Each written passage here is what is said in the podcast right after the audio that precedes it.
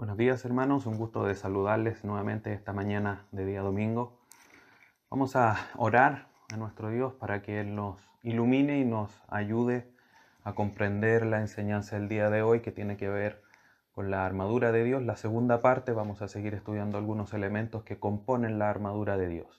Así que le invito a que incline su rostro, vamos a orar a nuestro Dios. Padre Santo, vamos ante tu presencia en esta mañana, agradecidos una vez más por este tiempo que tú nos concedes de poder estar reunidos, quizás en la distancia física, pero unidos espiritualmente con el propósito de poder exaltar tu nombre a través de esta enseñanza, para poder ser instruidos, para poder ser transformados a la luz de ella y poder, Señor, cada día llevar más fruto para que glorifique eso a tu nombre. Padre Santo, ilumínanos a través de tu Espíritu Santo para poder comprender esta verdad, danos sabiduría para poder ponerla en práctica, porque si no, como dice tu palabra, nos engañamos a nosotros mismos al no ser hacedores de ella. Dirige todo esto, Señor, porque queremos hacerlo para tu gloria y para beneficio de nuestra vida. Te lo rogamos por los méritos de tu Hijo Jesús, nuestro Señor. Amén. Bien, hermanos, les voy a invitar que abra su Biblia en Efesios capítulo 6. Hoy día vamos a estar estudiando dos versículos que, como les adelantaba, tienen que ver con la armadura de Dios. La segunda parte de 3, vamos a estar estudiando dos elementos más de la armadura. Efesios 6, versículos 15 y 16. Dice así, Efesios 6, versículos 15 y 16. Y calzados los pies con el apresto del Evangelio de la paz. Sobre todo, tomad el escudo de la fe, con que podáis apagar todos los dardos de fuego del maligno.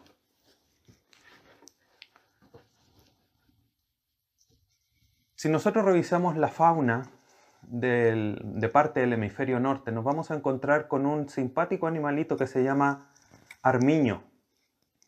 Este animalito es muy simpático, tiene unos ojos negros brillantes y una piel hermosa, tiene unas patas cortas, y en su cuerpo no mide más de 50 centímetros, desde la punta de su nariz hasta la punta de su cola. Es un animal ágil y que, como les decía, se encuentra en la parte norte del hemisferio norte. En verano tiene dos particularidades este animalito. En el verano su pelaje tiene un intenso color marrón, chocolate, salvo las partes inferiores de su cuerpo y las patas.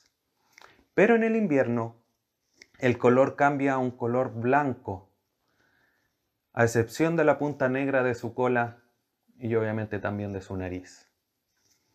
Esa es la primera característica, lo primero que llama la atención de este animalito.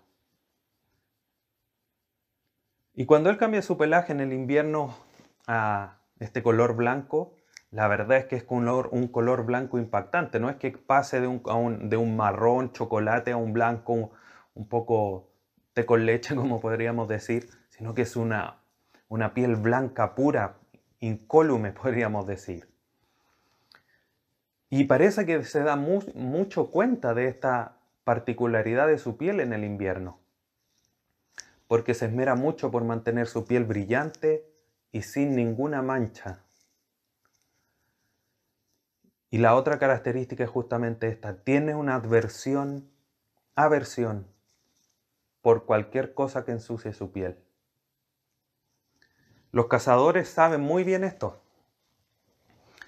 Y cuando encuentran una madriguera de un armiño, la ensucian, dejan barro a la entrada y esperan que el animal vuelva. Cuando el armiño regresa a su madriguera, es tanta su afán, su fervor por no mancharse, que no entra a su madriguera. Y los perros de los cazadores que los van a atacar, él los enfrenta. Y poéticamente podríamos decir que en vez de huir hacia otra madriguera o hacia otro lugar, él prefiere pelear en contra de los perros, porque prefiere morir con su piel manchada de sangre que manchada con suciedad de barro, por ejemplo. Durante mucho tiempo esta piel de este animalito fue utilizada por gobernantes y jueces en un tiempo antiguo porque servía como un símbolo de justicia y de ley, de pureza de esos dos símbolos, de la pureza de la justicia y de la ley. Y suena de alguna manera asombroso que un animalito de esta envergadura venga con esta información en cómo él es, por decirlo así, porque prefiere pelear a muerte antes de ensuciarse. Su instinto de pureza, dice el autor de este pequeño extracto, dice: su instinto de pureza supera su instinto de supervivencia. Es interesante esta historia. Pero ahora llevémoslo a nuestro terreno espiritual.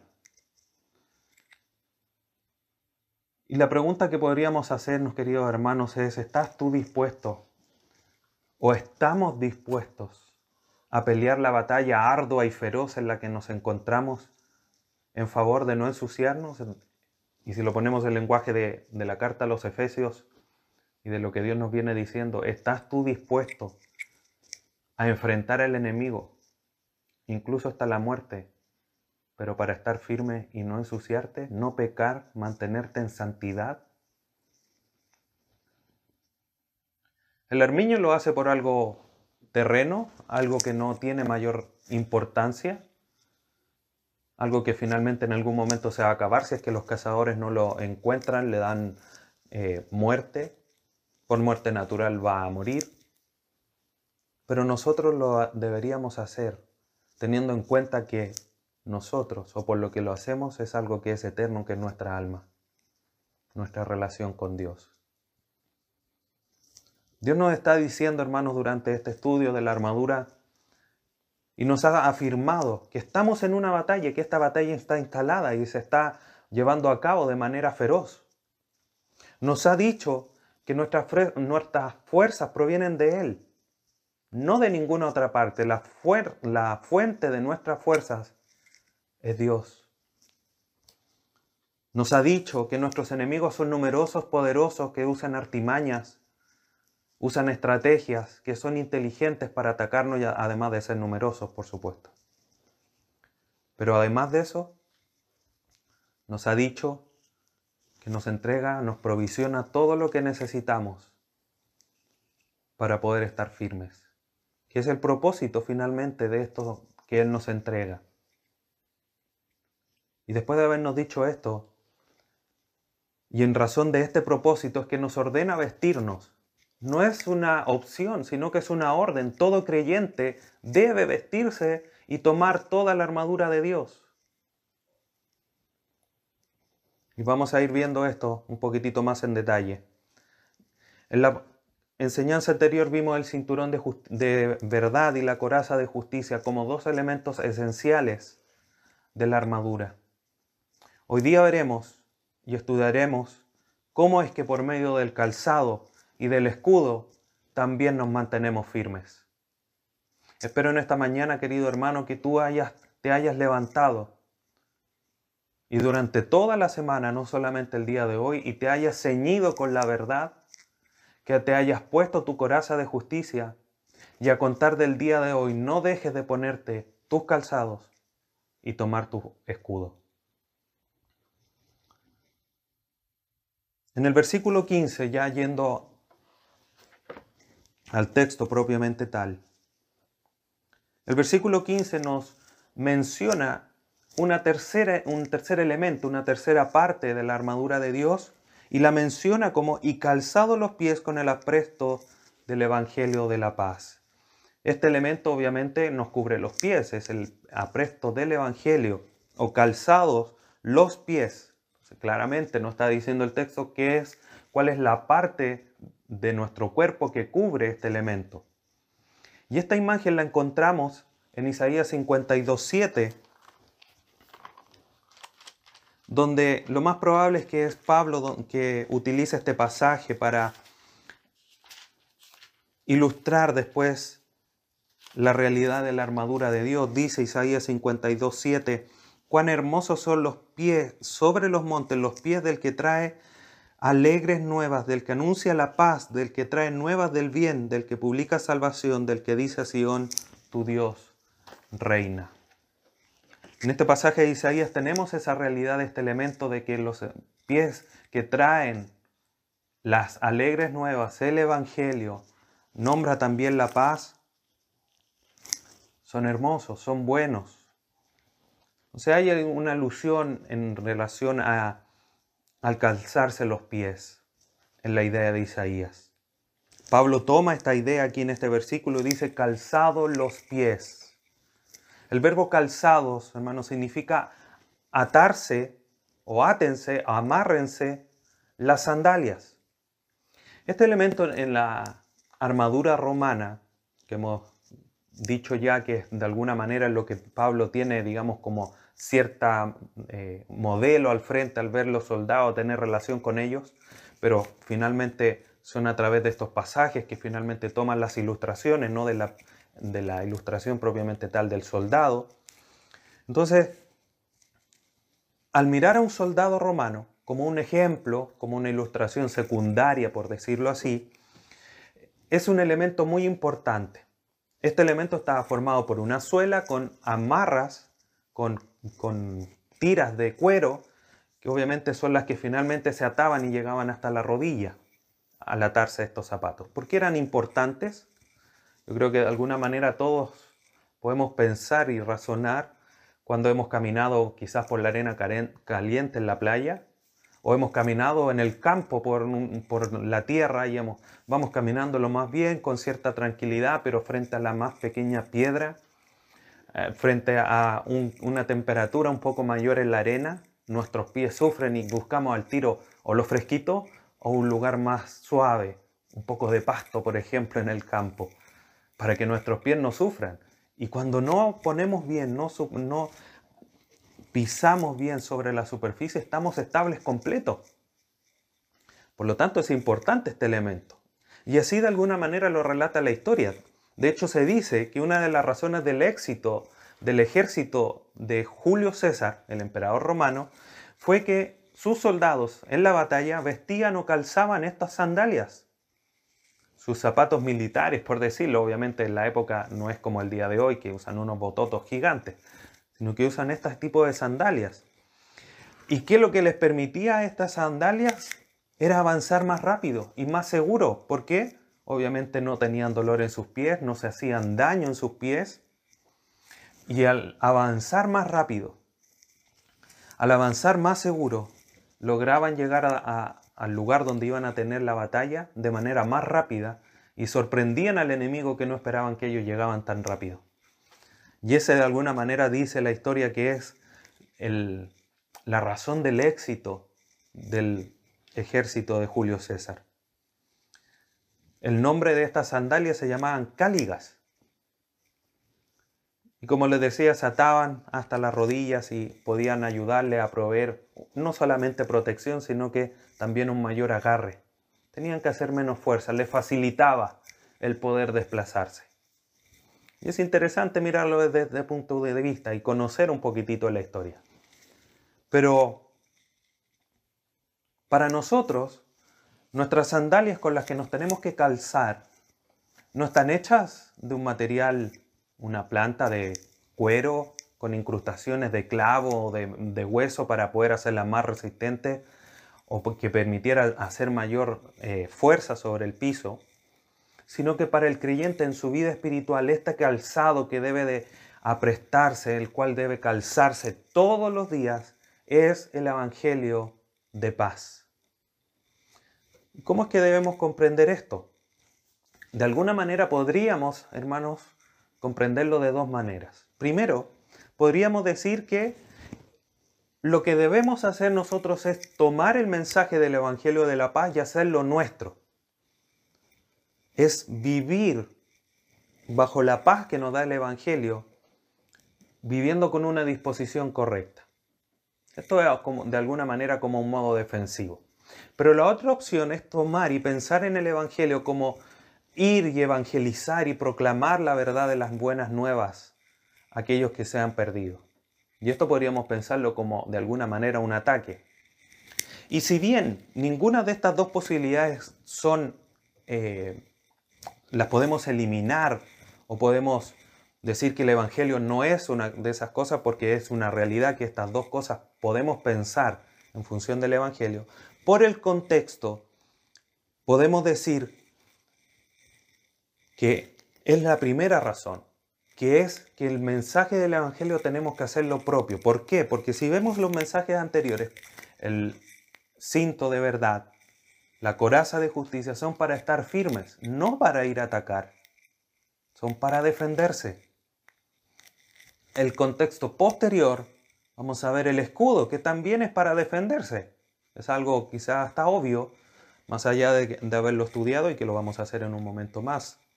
Por lo tanto, el contexto inmediato, tanto anterior como posterior, de esta frase o de este versículo, nos dice y nos lleva a concluir que es el creyente que debe tomar el Evangelio de paz y hacerlo suyo, y preparar su corazón para estar dispuesto a enfrentar la batalla. Si a un soldado le dijeran, anda a la batalla, nos van a ganar, nos van a sacar, como decimos en buen chileno, nos van a sacar la mugre, nos van a exterminar porque ellos son mucho más, tienen mayor fuerza, mayores capacidades militares. Un soldado, la verdad es que diría, no, yo prefiero irme para mi casa, soldado que arranca, sirve para otra guerra. Pero es que cuando tomamos el Evangelio, hermanos, cuando tomamos las buenas nuevas, es que podemos disponer nuestro corazón de buena gana, de buen ánimo. Porque es por medio de este Evangelio que nosotros primero estamos en paz con Dios, Romanos 5:1. Justificados pues por la fe, estamos en paz con Dios. Dice Pablo a los de Roma, nos dice a Dios en nosotros, por el mensaje que ustedes habéis escuchado del Evangelio, es que están en paz con Dios.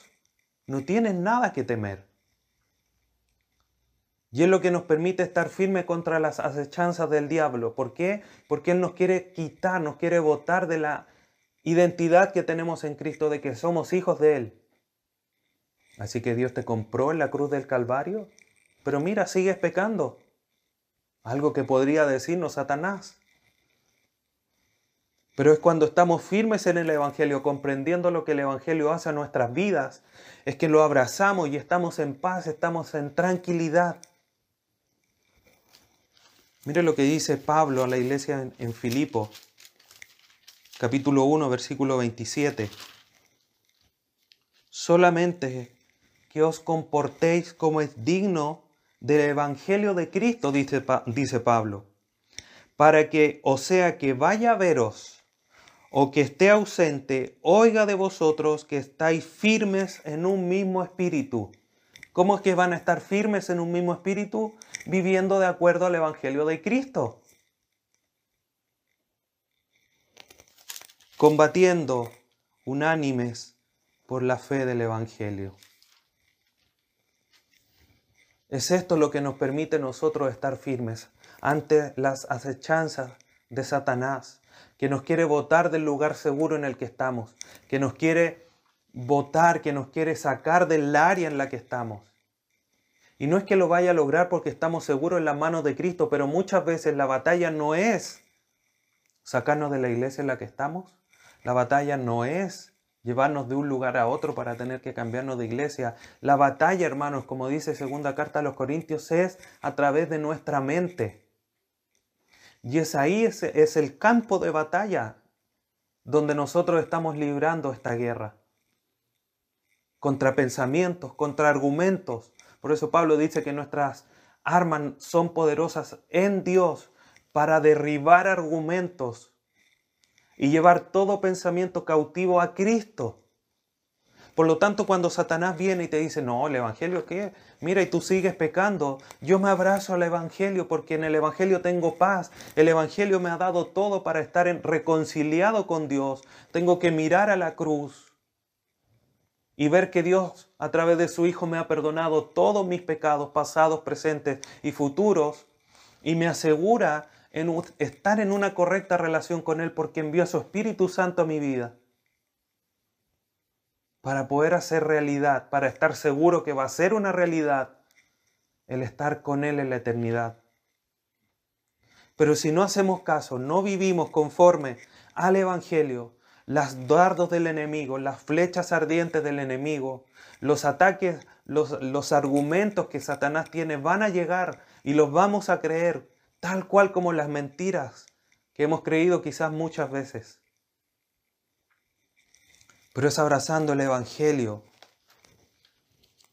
que vamos a estar firmes. Y es interesante cómo se produce esta paradoja, donde el creyente va a una batalla con una naturaleza, la naturaleza de la batalla me refiero, de carácter espiritual, una batalla feroz. Una batalla, me imagino a un soldado desprovisto de toda posibilidad de batallar, de ir frente al enemigo, y pasan aviones, pasan tanques, se sienten los balazos, las metralletas, los misiles, los sonidos de alarma. Y en medio de esa situación angustiante, esa situación de una guerra terriblemente horrorosa y feroz, frente a un enemigo incontable, su corazón está en completa calma, en completa paz. Dice Juan, capítulo 16, que nos ejemplifica esta realidad, que de alguna manera es incongruente porque nosotros, hermanos, no hemos visto en esta realidad. Que el coronavirus, que una explosión en cierto país, que la economía, que los familiares se enferman, que no nos podemos ver y suenan las alarmas y una y otra cosa, enfermedades personales y el campo de batalla cada vez es más terrible, más ardua la batalla. Pero cuando vamos al Evangelio, cuando vamos a la cruz, escuchamos la voz de nuestro Señor y nos dice: estas cosas os he hablado para que en mí tengáis paz.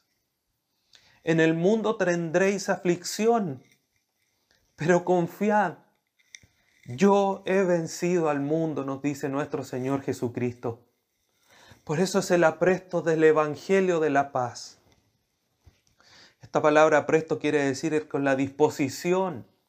Por eso decía recién que es cuando abrazamos este Evangelio, esta victoria que nos anuncia el Evangelio, que Cristo vino a este mundo a morir por los pecadores, que dio su vida en la cruz, que estuvo enterrado por 3 días, pero resucitó y está sentado a la diestra de Dios, es que nos infunde paz. Porque ahora estando en Cristo es que estamos sentados a la diestra de Dios. Se nos hace vívida la realidad de estar en la eternidad con Cristo. La batalla ya está ganada. Distinto es, como decía, si a un soldado le dicen, anda, nos van a destruir en la guerra, el soldado va a ir con un corazón apretado, un corazón angustiado, con un terrible temor de no poder volver a ver a su familia. Distinto es cuando al guerrero le dicen, anda, esto es un mero trámite, porque la batalla ya está ganada. Esto solamente tenemos que resistirlo. Y vamos a estar firmes, porque aquí nuestro general en jefe, Dios de los ejércitos, Jehová de los ejércitos, nos entrega todo. Y Él ya ganó la batalla, la guerra ya está ganada. Solo tiene que pasar un poco más de tiempo. Vamos a volver a estar en casa, vamos a volver a ver a los nuestros, vamos a volver a compartir en familia. Por eso es que tenemos que abrazar este Evangelio de paz. Y es por medio de este Evangelio, hermanos, que muchas veces nosotros entendemos que solo para los que no conocen a Cristo.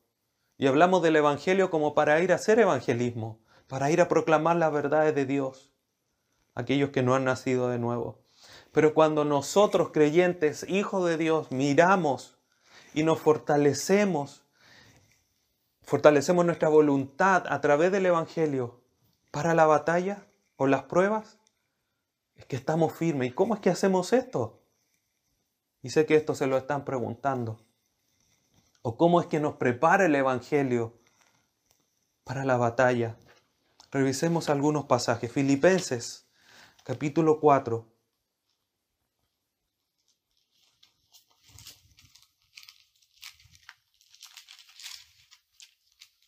Filipenses capítulo 4, versículo 7. El Evangelio lo primero que hace, hermanos, es nos eleva sobre el peligro. Mire lo que dice Filipenses 4, 7. Y la paz de Dios, que sobrepasa todo entendimiento, guardará vuestros corazones y vuestros pensamientos en Cristo Jesús.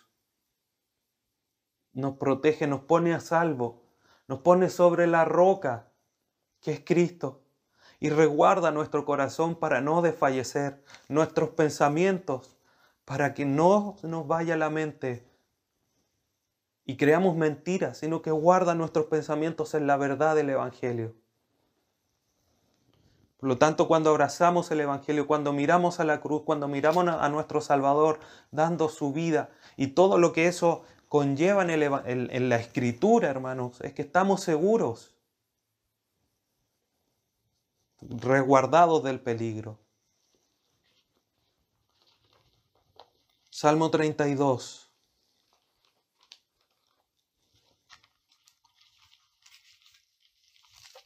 Versículo 7. El Evangelio, hermanos, nos hace vivir confiados, en paz. Salmo 32, 7. Tú eres mi refugio, me guardarás de la angustia, con cánticos de liberación me rodearás. Vienen a mi mente los pasajes de aquel salmo que dice, tú prepararás mesa delante de mí en presencia de mis angustiadores. Dios nos resguarda, nos hace vivir confiado. Alguien que estaba sentado a la mesa del rey no podía ser tocado porque estaba con toda la seguridad del rey. Y el Señor nos hace vivir confiados, nos eleva sobre el peligro. El Evangelio nos hace anegarnos a nosotros mismos. Y esto es importante, hermanos, porque cuando empezamos nosotros a depender de nosotros mismos, el fracaso es seguro. Es cuando nos negamos a nosotros mismos, es que podemos tener las fuerzas necesarias. Por eso Dios le dijo a Pablo, bástate mi gracia, porque mi poder se hace fuerte en tu debilidad. Y Pablo, entendiendo, dice, de muchas ganas, de mucho gusto, con mucho gozo, con mucha alegría, me gloriaré en mis debilidades, porque así es que reposa el poder de Dios en mí. Marcos capítulo 8, versículo 34. Y llamando a la gente y a sus discípulos les dijo, si alguno quiere venir en pos de mí, niéguese a sí mismo y tome su cruz y sígame. El mensaje de Cristo nos ayuda a negarnos a nosotros mismos, tal cual como Él se negó a sí mismo. Además, nos ayuda a negarnos del pecado. Gálatas, capítulo 6, versículo 14.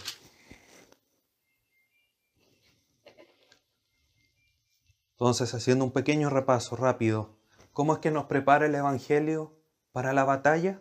Nos eleva sobre el peligro, nos guarda nuestro corazón y pensamiento. Segundo, nos hace vivir confiados porque nos pone sobre la roca, Jehová es nuestro refugio.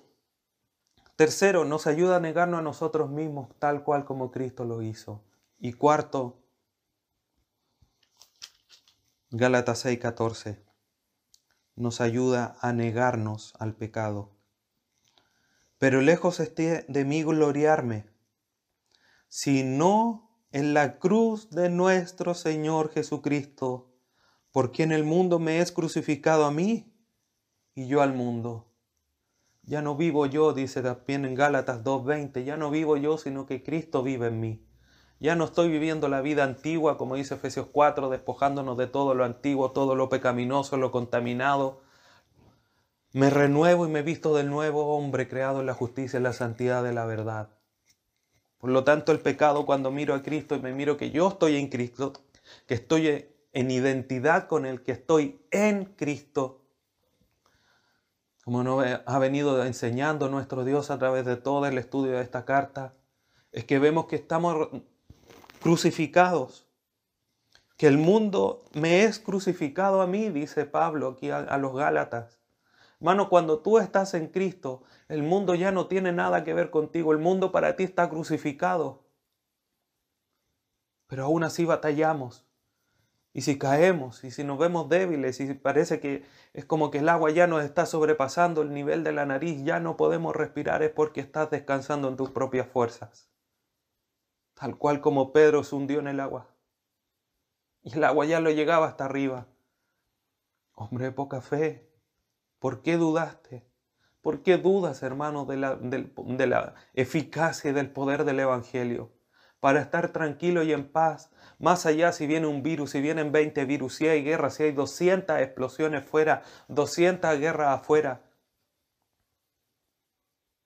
Caerán 1000, más 10.000 a mi diestra, pero a mí no llegará, dice el salmista. Y eso nos hace vivir confiados porque Cristo en la cruz venció al enemigo. Entonces, querido hermano, abraza el Evangelio.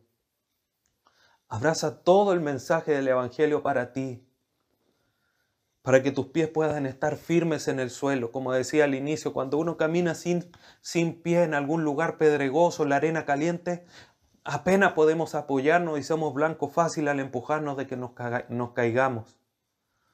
Pero cuando ponemos nuestra confianza en Dios y nos ponemos este calzado, podemos andar por la arena caliente, podemos andar por terrenos pedregosos donde hay espinas, y no pasa nada. Y ese calzado es el mensaje del Evangelio en nuestra vida espiritual. Vamos a sufrir persecuciones. 2 Timoteo 3, versículo 12. Dice, y también todos los que quieren vivir piadosamente en Cristo Jesús padecerán persecución. Pero la promesa de nuestro Señor Jesús nuevamente se hace patente y fuerte a la luz de este elemento de la armadura. Juan 14, 27.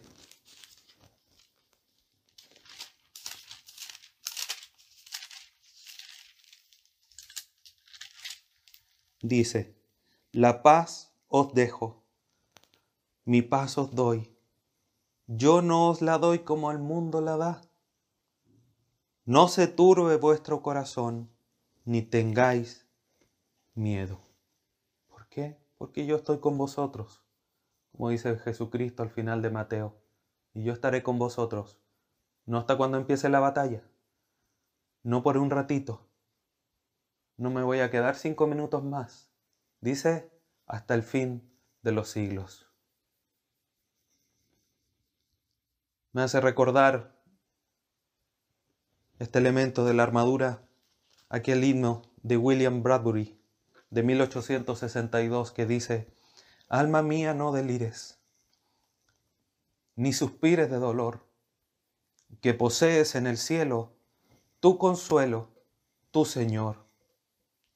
Jesucristo del pecado te ha librado en la cruz. Él derrama sobre el alma gozo, calma, paz y luz. Abracemos el Evangelio, hermanos. Y frente a la guerra, estemos en paz y confiados en la obra de nuestro Señor Jesucristo. Vamos a Efesios capítulo 6, a ver el cuarto elemento de esta armadura. Aquí Pablo hace un cambio, un giro. Si bien Todos estos elementos están sujetos al verbo principal que está en el versículo 14 de estad pues firmes. Y es eso lo que de alguna manera ordena todos los elementos de la armadura. Pablo en este versículo, en el versículo 16, dice sobre todo tomad. Aquí incluye otro verbo imperativo, pero no anulando el del versículo 14, sino que haciendo como una distinción aparte. Y que ya vamos a decir. Lo primero es que Pablo dice aquí, sobre todo tomad el escudo de la fe. Este sobre todo quiere decir que en cualquier circunstancia, quiere decir que en todo momento el creyente tiene que estar con el escudo de la fe. Algunos han interpretado que esto quiere decir que esta parte de la armadura es la más importante. Y puede ser que sea quizás una de las más elementales, porque sin fe es imposible agradar a Dios. Pero tomando en orden cómo está establecido esto, si bien hay un orden de cómo Pablo ha establecido las primeras tres y las segundas tres elementos de la armadura, es, sin lugar a duda, de alguna manera normal, por decirlo así, que pensemos que ningún elemento de la armadura es más importante uno que otro.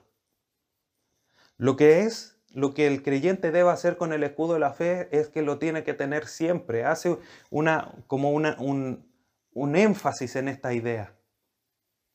Pero no quizás, no necesariamente porque el escudo sea el elemento más importante. Ni una pieza, como les decía, es más importante una que otra. Lo que sí hace la diferencia es que esto tenemos que tomarlo. Es distinto a los tres primeros que decía ceñidos o vestidos, todos los elementos, el cinto de verdad, la coraza de justicia, el evangelio de paz, son todas cosas que se amarran como las sandalias, que se ajustan, que se aprietan al cuerpo. Y esos son los tres primeros elementos. De ahora en adelante estos elementos se agarran, se toman, se reciben. Y eso es un poco la distinción que hace este verbo. En el Antiguo Testamento tenemos muchos pasajes que hablan con respecto al escudo. Por citar solamente uno, Génesis, capítulo 15, versículo 1.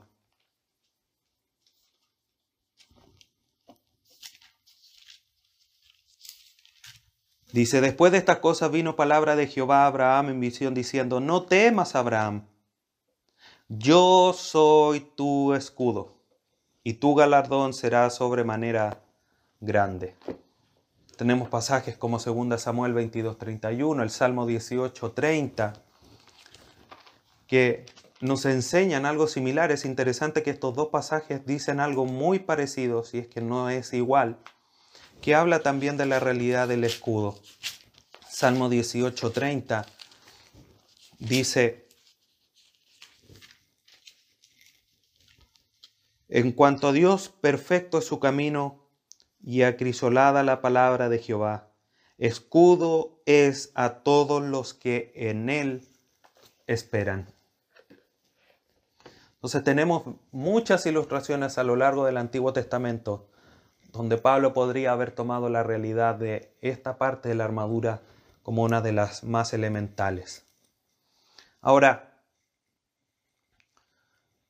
el escudo romano, hermanos, al que Pablo hace alusión aquí, la palabra que ocupa en el griego hace alusión no al escudo este chiquitito, redondo, que generalmente uno ve en las películas, o al que uno como el primero que se le ve, algo más pequeño, a lo Capitán América, para ponerlo en el contexto actual, porque todos frente a esto, quizás hasta los más jóvenes o también los más adultos pensarían, el escudo del Capitán América, un escudo indestructible.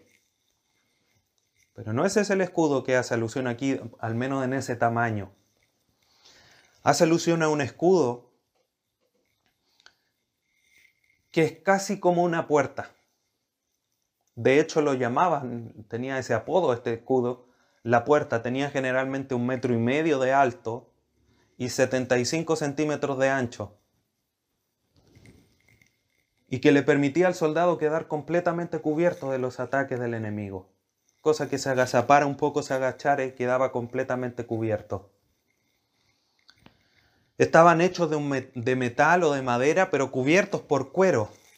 Y tenía refuerzos de metal para hacerlo más resistente. Por los bordes también tenía metal para que fuera más resistente y no sufriera daño al apoyarlo en el suelo.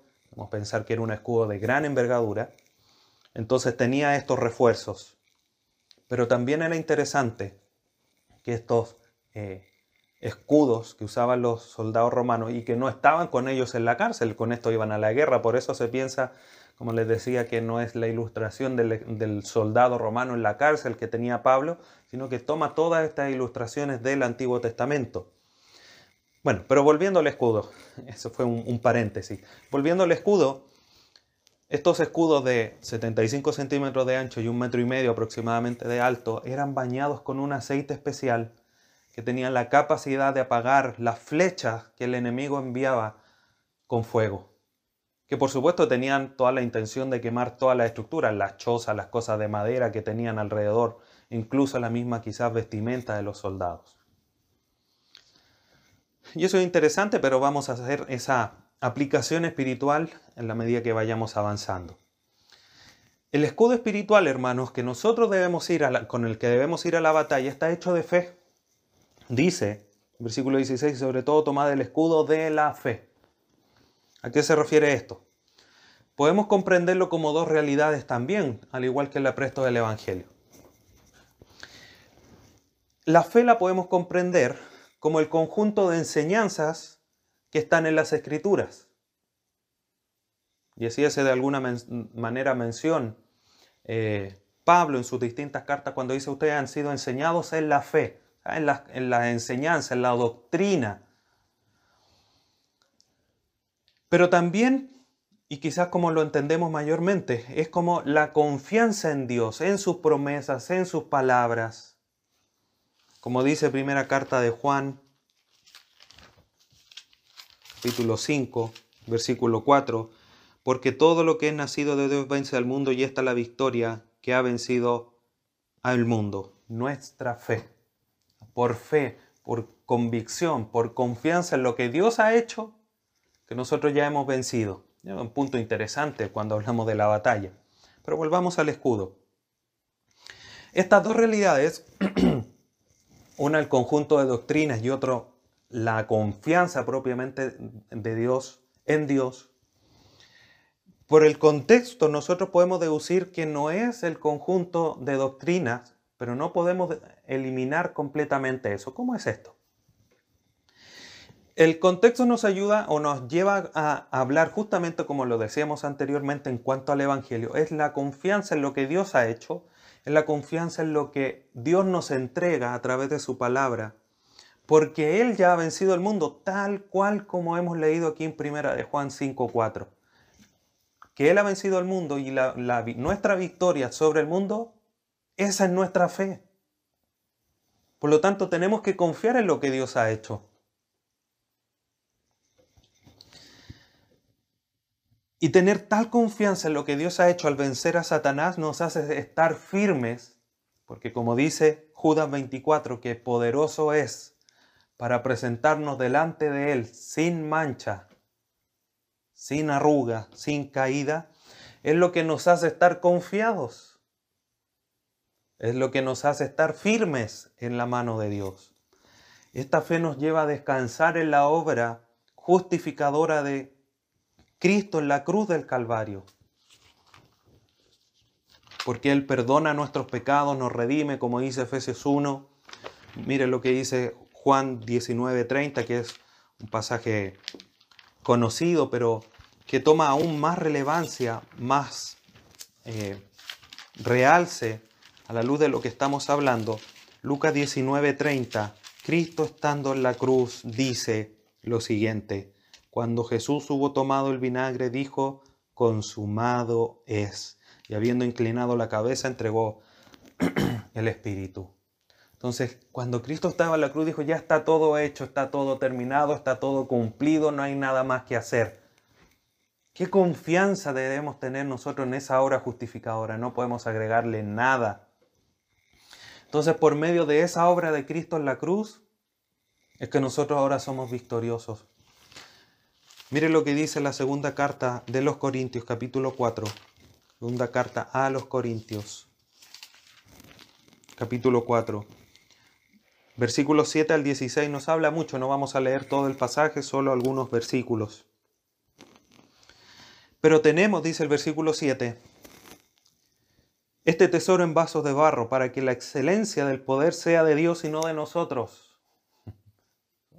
Hermanos, somos un triste vaso de barro. Como ir a Pomaire. Vamos a Pomaire a darnos una vuelta, vamos a ver todas esas cosas de greda, de barro. Pero lo excelso de eso está adentro. Es lo que contenemos. Lo que lleva excelencia a Dios. No nosotros, somos barro. Y dice que estamos atribulados en todo, mas no angustiados. En apuros, mas no desesperados. Perseguidos, mas no desamparados. Derribados, pero no destruidos. Llevando en el cuerpo siempre, por todas partes, atención esto, la muerte de Jesús, para que también la vida de Jesús se manifieste en nuestros cuerpos. Es a través de Cristo, de la obra de Cristo en la cruz, de la obra justificadora, de la fe en esa obra, que podamos estar atribulados en todo, pero no angustiados. Somos seres, Dios nos ha creado seres con sentimientos, con emociones. ¿Podemos tener pena? Sí. ¿Podemos angustiar, podemos estar atribulados? Sí, pero no caer en la depresión, no caer en la angustia extrema, no caer en un bloqueo de no saber qué hacer. ¿Por qué? Porque estamos en Cristo y Cristo ya venció al mundo. Oh, que cayó la pandemia y no hay caso que se solucione esto. ¿Qué vamos a hacer? ¿Qué vamos a hacer? Confiar en Cristo Jesús. Que Satanás no te lance ese dardo de fuego como vamos a ver. No lo tomes, no lo agarres, porque te vas a incendiar. Entonces debemos tener confianza en la obra de Cristo, en la cruz, de todo lo que Dios nos dice a través de su evangelio. Si Él nos dice que va a estar con nosotros hasta el fin de los siglos, ¿por qué piensas que Dios ya no está con nosotros? Si sabes que Dios es todopoderoso, que Dios es soberano, que está en todo lugar, ¿por qué te vas y te escondes para pecar? Para ver quizás imágenes prohibidas de pornografía. ¿Por qué te vas quizás a un lugar donde no te ven para quizás tomar algo indebido? Si Dios todo lo ve. Y eso tú lo sabes. ¿Por qué crees a la mentira de Satanás? De que quizás me voy a ir, como dice el salmista, de una manera no pensando en huir. Pero dice, ¿a dónde huiré? ¿Iré allá a las alas del alba, a lo más profundo del mar? Si ahí estás tú, ¿a dónde me esconderé de tu presencia?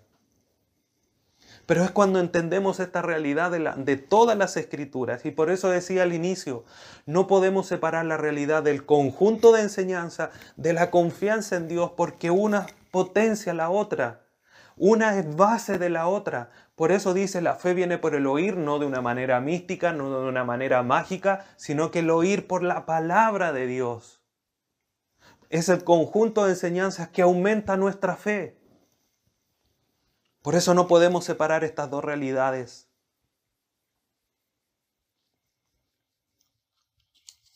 Cuando estamos en batalla, acudimos a Cristo. Miren lo que dice el Salmo 121.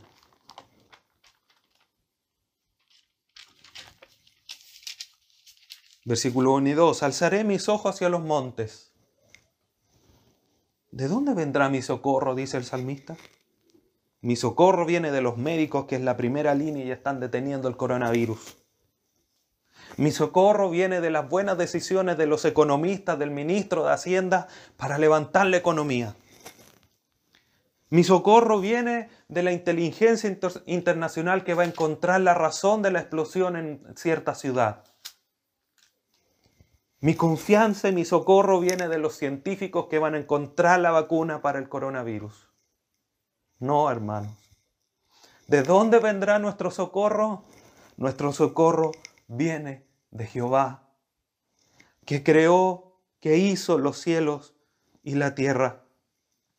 No dará tu piel al resbaladero, ni se dormirá el que te guarda.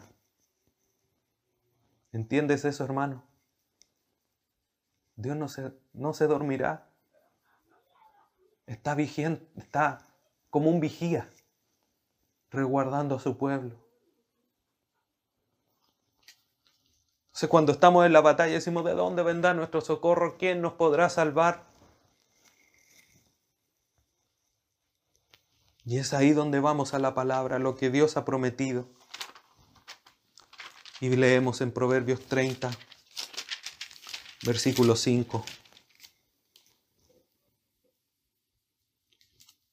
Toda palabra de Dios es limpia, es pura. Él es escudo a los que en Él esperan. ¿Ves la relación? Todos los dichos de Jehová son limpios. Y los que en Él esperan, porque sus dichos son limpios, son reales, no son contaminados con mentira. Los que en Él esperan, para Él son un escudo. Hermanos, debemos y tenemos la responsabilidad de tomar la fe. Y por eso decía al inicio, volviendo a Efesios 6, por eso dice, sobre todo, tomad el escudo de la fe. Es nuestra responsabilidad y por eso hace una alusión, Pablo, aquí una distinción, un énfasis especial a que los tres elementos que vienen de ahora en adelante, el escudo de la fe, el yelmo de la salvación y la espada del Espíritu son elementos que Dios nos brinda, Dios nos da, por eso nosotros tenemos que recibirlo y ponerlo en alto, que es en la esencia, es lo que quiere decir este verbo tomad, que si bien se traduce al español de la misma manera, tiene este sentido en el griego, que es pongan en alto, levanten su escudo de la fe, no lo tengan en el suelo, no estén como un soldado insensato, pongan su escudo adelante, pónganse detrás del escudo, no lo tengan al lado, los dardos vienen del frente. Nosotros debemos esforzarnos en hacer crecer nuestra fe. Y la fe viene por el oír y el oír la palabra. Si bien es una realidad y generalmente lo aplicamos así, de que es, yo sí, cuando creí al Evangelio, cuando llegué al Salvador, creí por medio de su palabra, porque alguien me predicó, porque escuché un mensaje en la radio, porque vi un mensaje en la televisión. Sí, hermano, está bien, pero cuando nosotros ya estamos en Cristo, la única manera de poder fortalecer nuestra fe no es a través del milagro, no es a través de algún hecho portentoso de Dios, es a través de su palabra, porque por eso viene la fe. ¿Cómo vas a confiar plenamente en Dios si no le conoces? ¿Cómo vas a confiar en Dios si no sabes qué te ha prometido? Por eso es que debemos confiar a través de su palabra. Y debemos ponerle en alto, debemos esforzarnos en hacer crecer nuestra fe. Y es eso lo que nos va a ayudar a hacer frente a los dardos de fuego del maligno. Que es lo que continúa diciendo la segunda parte del versículo 16. Con que podáis apagar todos los dardos de fuego del maligno.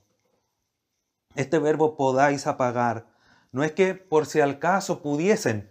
Lo da como un hecho. Es como si dijese, levanten el escudo de la fe y van a apagar todos los dardos de fuego del maligno. Es un hecho, es una realidad. Si tú pones el escudo de la fe delante tuyo, vas a apagar todos los dardos de fuego del maligno. Todos. No algunos. No el 99,9%. No los más dañinos. Todos, hermanos, todos los fuegos que el Satanás te envíe, todos los dardos, todas las flechas, todos los ataques que Satanás te envíe, los vas a pagar, pero si tienes puesto el escudo de la fe, si tienes tu fe por ahí en el suelo, si tienes tu fe de manera descuidada, si no estás vigilando con tu fe, no vas a pagar ningún dardo de fuego del maligno. Esta imagen, hermano, lo muestra lo feroz, lo malo, lo horroroso del ataque.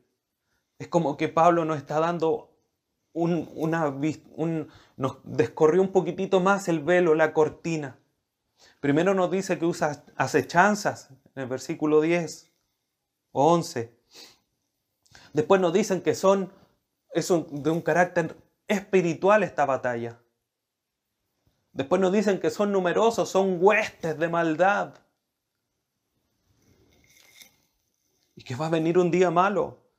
El escenario de la guerra es terrible y Pablo aquí nos agrega algo más, y que es el enemigo atacándonos con dardos de fuego. Satanás, hermanos, no está jugando a la guerra con nosotros. Satanás está en una guerra seria y feroz en contra de nosotros, los hijos de Dios, en contra de la iglesia. Satanás, Pablo lo está mostrando así a Satanás. Dios nos está mostrando en esta mañana, hermanos, que estamos en una guerra feroz, que estamos en una guerra sin comparación alguna. Y quiero que en esta mañana, en tus ojos, en tu mente, en tu corazón, quede esto plasmado, pegado.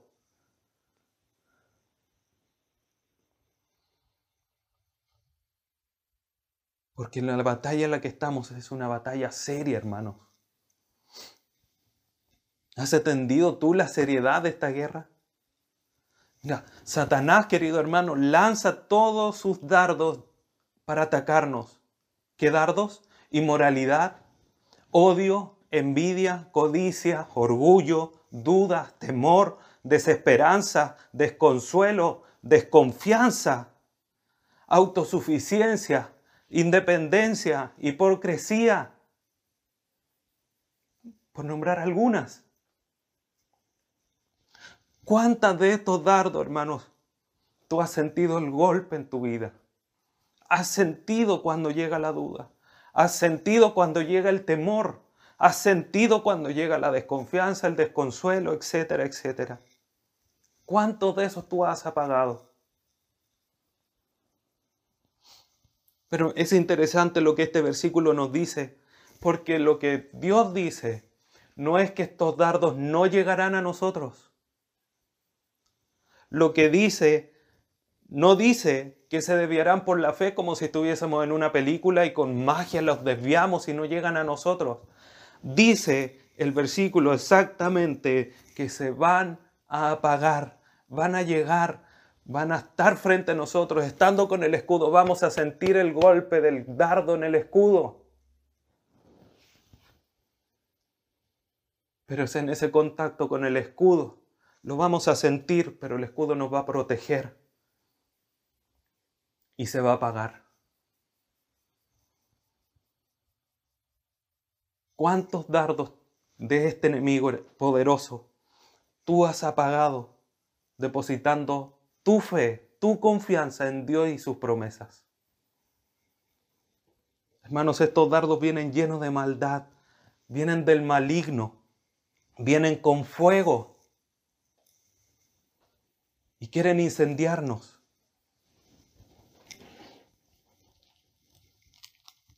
Debemos, hermanos, entender que estamos en una batalla seria. Que estamos en una batalla donde Pablo ilustra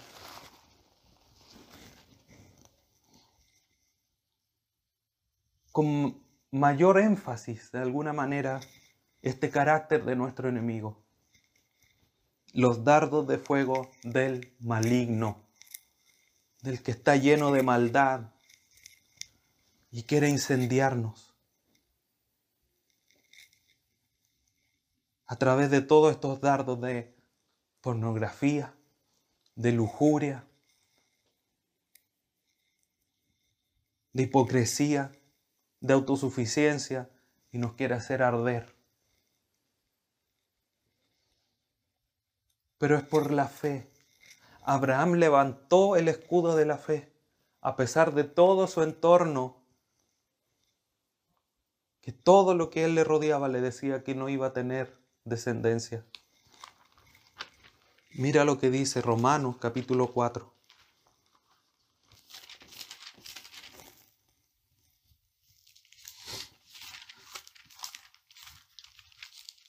Romanos capítulo 4, versículo 19 al 21.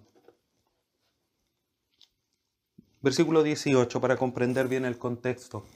Dice, él creyó, hablando de Abraham, en esperanza contra esperanza, para llegar a ser padre de muchas gentes, conforme a lo que le había dicho: así será tu descendencia.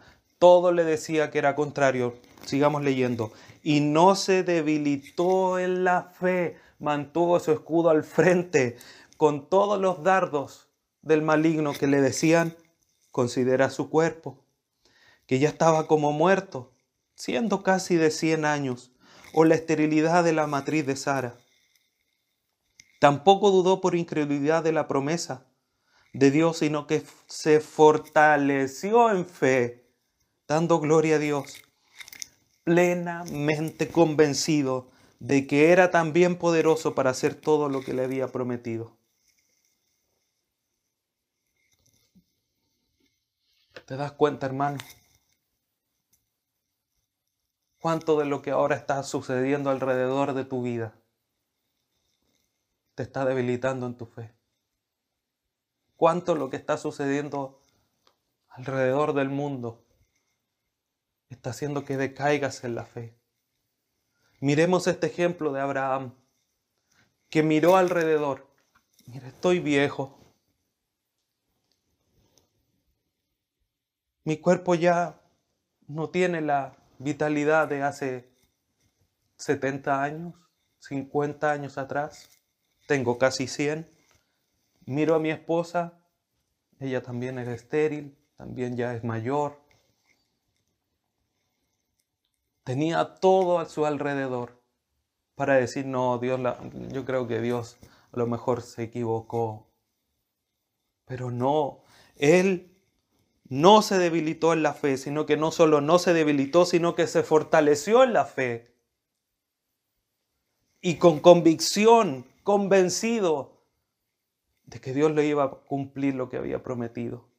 Hermanos, Dios nos ha prometido tanto a través de su palabra, tanto a través de todo lo que Él ha hecho por nosotros. Si nos dio a su Hijo, ¿cuánto no nos dará todas las otras cosas?, dice Romanos 8. Por lo tanto, hermanos, debemos, a través del conocimiento de la palabra de Dios, crecer en fe y cada día poner al frente el escudo de la fe para apagar todos esos pensamientos que vienen a tu mente. ¿Qué me va a hacer mirar una imagen de pornografía? ¿Qué me va a hacer fumarme un cigarrito? ¿Qué me va a hacer tener alguna relación prematrimonial? No, hermano. Cuando abrazamos la fe, cuando tomamos y fortalecemos la fe, decimos: no, eso no es agradable a los ojos de Dios. Dios me prometió algo mejor que esto. Algo mejor que el gozo esporádico de una relación ilícita, de hacer algo ilícito. Miremos todos los beneficios que Dios nos ha dado. No miremos quizás estas pequeñas cosas que Dios en su bondad nos ha quitado. Y qué triste decir quitado, porque no es que nos haya quitado, Dios puso un límite. Tenemos ejemplo, hermanos. Cuando Satanás llegó donde Eva, le dijo: mira, así que de ese árbol no puedes comer. Sí, mira que Dios es malo. ¿Por qué no te deja comer de ese árbol? Y nosotros decimos: sí, en realidad puede ser. Pero miremos la evidencia bíblica. ¿Cuántos árboles Dios había creado? 200, 300, 400. Miremos hoy día cuántos tipos de frutos tenemos. Y es como que Dios nos dijera: mira, de este árbol de pera no puedes comer. ¡Ay, Señor, que eres malo! Y no vemos al lado que tenemos higos, que tenemos vides para comer uvas, que tenemos frutos de Damasco, que tenemos piña, que tenemos limones, que tenemos palta, que tenemos tomates. Entonces, frente a los bombardeos de Satanás, cuando dice: mira, cómete, ¿qué tiene que mires esta imagen de pornografía? Es un segundo al lado de la eternidad. Y uno empieza a creer esa mentira y decir: bueno, son 5 segundos al lado de la eternidad, esto es casi ni siquiera un suspiro. Pero no, hermanos, tenemos que con convicción decir: no, porque eso no es agradable delante de los ojos de Dios, levanto mi escudo. Por eso tenemos el ejemplo de nuestro Señor Jesucristo, siendo tentado, Mateo 4, dile a estas piedras que se conviertan en pan. 40 días después de haber estado ayunando, Jesucristo podría haber dicho, bueno, ¿qué será? Unas piedrecitas en un pan caliente. Pero Jesucristo levantó el escudo de la fe a través de la palabra de Dios y dijo, apártate de mí, porque no solo de pan vivirá el hombre, sino que de toda la palabra que sale de la boca de Dios. Y una y otra vez, que los deseos de la carne, que la vanagloria de la vida, que los deseos de poder, sube este pináculo y toda esta tierra yo te la daré, poder. Dijo, no, solo a Dios. Póstrate y adórame. No, solo a Dios. La Escritura, así está dicho. Hermanos, cuando nos enfrentamos a las tentaciones, cuando nos enfrentamos a los ataques de dardo del maligno, la fe es lo único que va a hacer apagar ese fuego. Deja de creer a las mentiras de Satanás y cree y aférrate a las verdades de Cristo, de Dios, de su palabra, y apaga esos dardos que llegan a tu mente. Por eso es tan importante o tan práctico ese mensaje de Filipenses 4:8. Por lo demás, hermanos míos, todo lo que es honesto, todo lo que es verdadero, todo lo justo, todo lo bueno. Si tiene algo, virtud alguna, si algo es digno de alabanza, en eso pensad. Todo lo que esté fuera de ese marco de pensamiento, elimínalo. Porque no agrada a Dios. Hermanos, consideremos la letra del siguiente himno para ir concluyendo. Dice, ya escucho de mi Cristo la amante y tierna voz. Aún mi fe aumenta el poderoso Dios al ver la gran corriente de sangre carmesí. Y libres por todos y libre por ti. Y libres por todos y libre por mí. Si olvido del Getsemaní, tu sufrimiento agudo allí y tu divino amor por mí, Cristo, hazme ver. Hazme ver tu cruz. Hermanos, debemos abrazarnos al Evangelio. Debemos abrazarnos mirando a la cruz. Porque eso también nos recuerda todo lo que está escrito. No solamente que tenemos que tomar el Evangelio para nosotros, para atarnos al pie y estar firmes con nuestros pies en la tierra, sino que a través de la palabra, fortalecernos de que lo que Dios ha prometido después, Génesis 3:15, hasta la muerte en la cruz, cuántos miles de años pasaron y se cumplió la promesa del Salvador. Y si Cristo, cuando dio su vida, dijo, voy a venir por ustedes, Cristo va a venir por nosotros. Pero eso lo hacemos porque estudiamos las Escrituras. Aferrémonos a la fe, levantemos nuestro escudo, aferrémonos al Evangelio, estemos seguros en la obra de Dios y a través de estos dos elementos, junto al cinto de verdad, a la coraza de justicia, estemos firmes en esta batalla espiritual. Dios nos está armando para estar firmes, para no pecarnos. Hermano, considera el ejemplo del armiño. Prefiere morir antes de ensuciarse sus ropas. ¿Cuánto tú estás dispuesto a morir tuyo para fortalecerse en Cristo y presentarnos sin mancha y sin arruga, como es el propósito de Dios para nosotros? Efesios 1. Nos escogió, nos predestinó para ser llamados sus hijos y que fuéramos santos y sin manchas delante de Él. Seamos unos armiños espirituales, desechemos toda inmundicia, levantemos la fe, aprestémonos el Evangelio en nuestros zapatos, en nuestros pies, y batallemos para estar firmes, habiendo acabado todo. Oremos, hermanos. Padre Santo, te agradecemos en esta mañana por el mensaje de tu palabra. Gracias, Dios amado, por todo lo que tú has hecho por nosotros. Gracias por el gran mensaje del Evangelio que hasta aún el día de hoy debe resonar en nuestras mentes, porque nos hace vivir en paz y tranquilos, confiados de que hoy día solamente debemos resistir, pero también Gracias porque nos entrega, Señor, la fe y el medio para fortalecerla, para estar firme y apagar todos los dardos de fuego del maligno. Ayúdanos, Señor, para ser responsables y recibir este escudo, recibir tu palabra, ponerla en alto. Quizás muchos, Señor, habíamos